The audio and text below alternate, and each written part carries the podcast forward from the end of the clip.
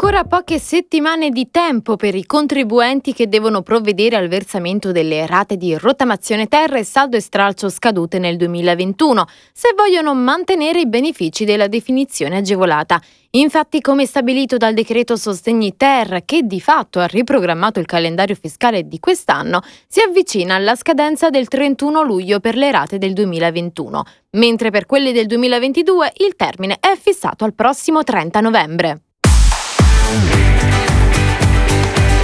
Radio UCI Focus. Ciao amici di Radio UCI, io sono Giulia. In questo Focus Fisco ci occupiamo della prossima scadenza prevista per la fine del mese, riguardante tutti quei contribuenti che devono ancora regolare i pagamenti per la rottamazione terra e saldo e straccio 2021. Il termine è appunto fissato al 31 luglio, ma considerando che cade di domenica e considerando anche i consueti 5 giorni di tolleranza riconosciuti, ci sarà tempo fino all'8 agosto. A questo punto però è importante tenere a mente che l'eventuale versamento oltre i termini previsti o il versamento di importi parziali comporta la decadenza della misura agevolativa e i pagamenti effettuati saranno considerati a titolo di acconto sulle somme dovute. Il pagamento delle rate in scadenza nel 2021 può essere effettuato tramite i bollettini contenuti nella comunicazione delle somme dovute già in possesso del contribuente.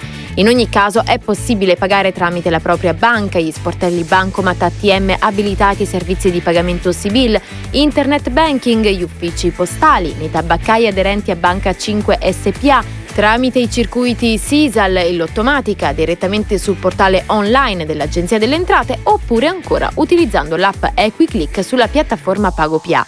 Inoltre c'è la possibilità di pagare direttamente allo sportello, ma in questo caso bisognerà prenotare l'appuntamento sul sito nella sezione Trova lo sportello e prenota. Se per qualsiasi motivo non si è più in possesso della comunicazione delle somme dovute inviata nel 2019 dall'Agenzia delle Entrate e Riscossione, è possibile richiederne una copia direttamente sul sito delle entrate. Non c'è bisogno di inserire PIN o password, basterà cercare sul sito le pagine relative ai provvedimenti di rottamazione terra e saldo e stralcio. Successivamente i bollettini verranno inviati all'email del richiedente.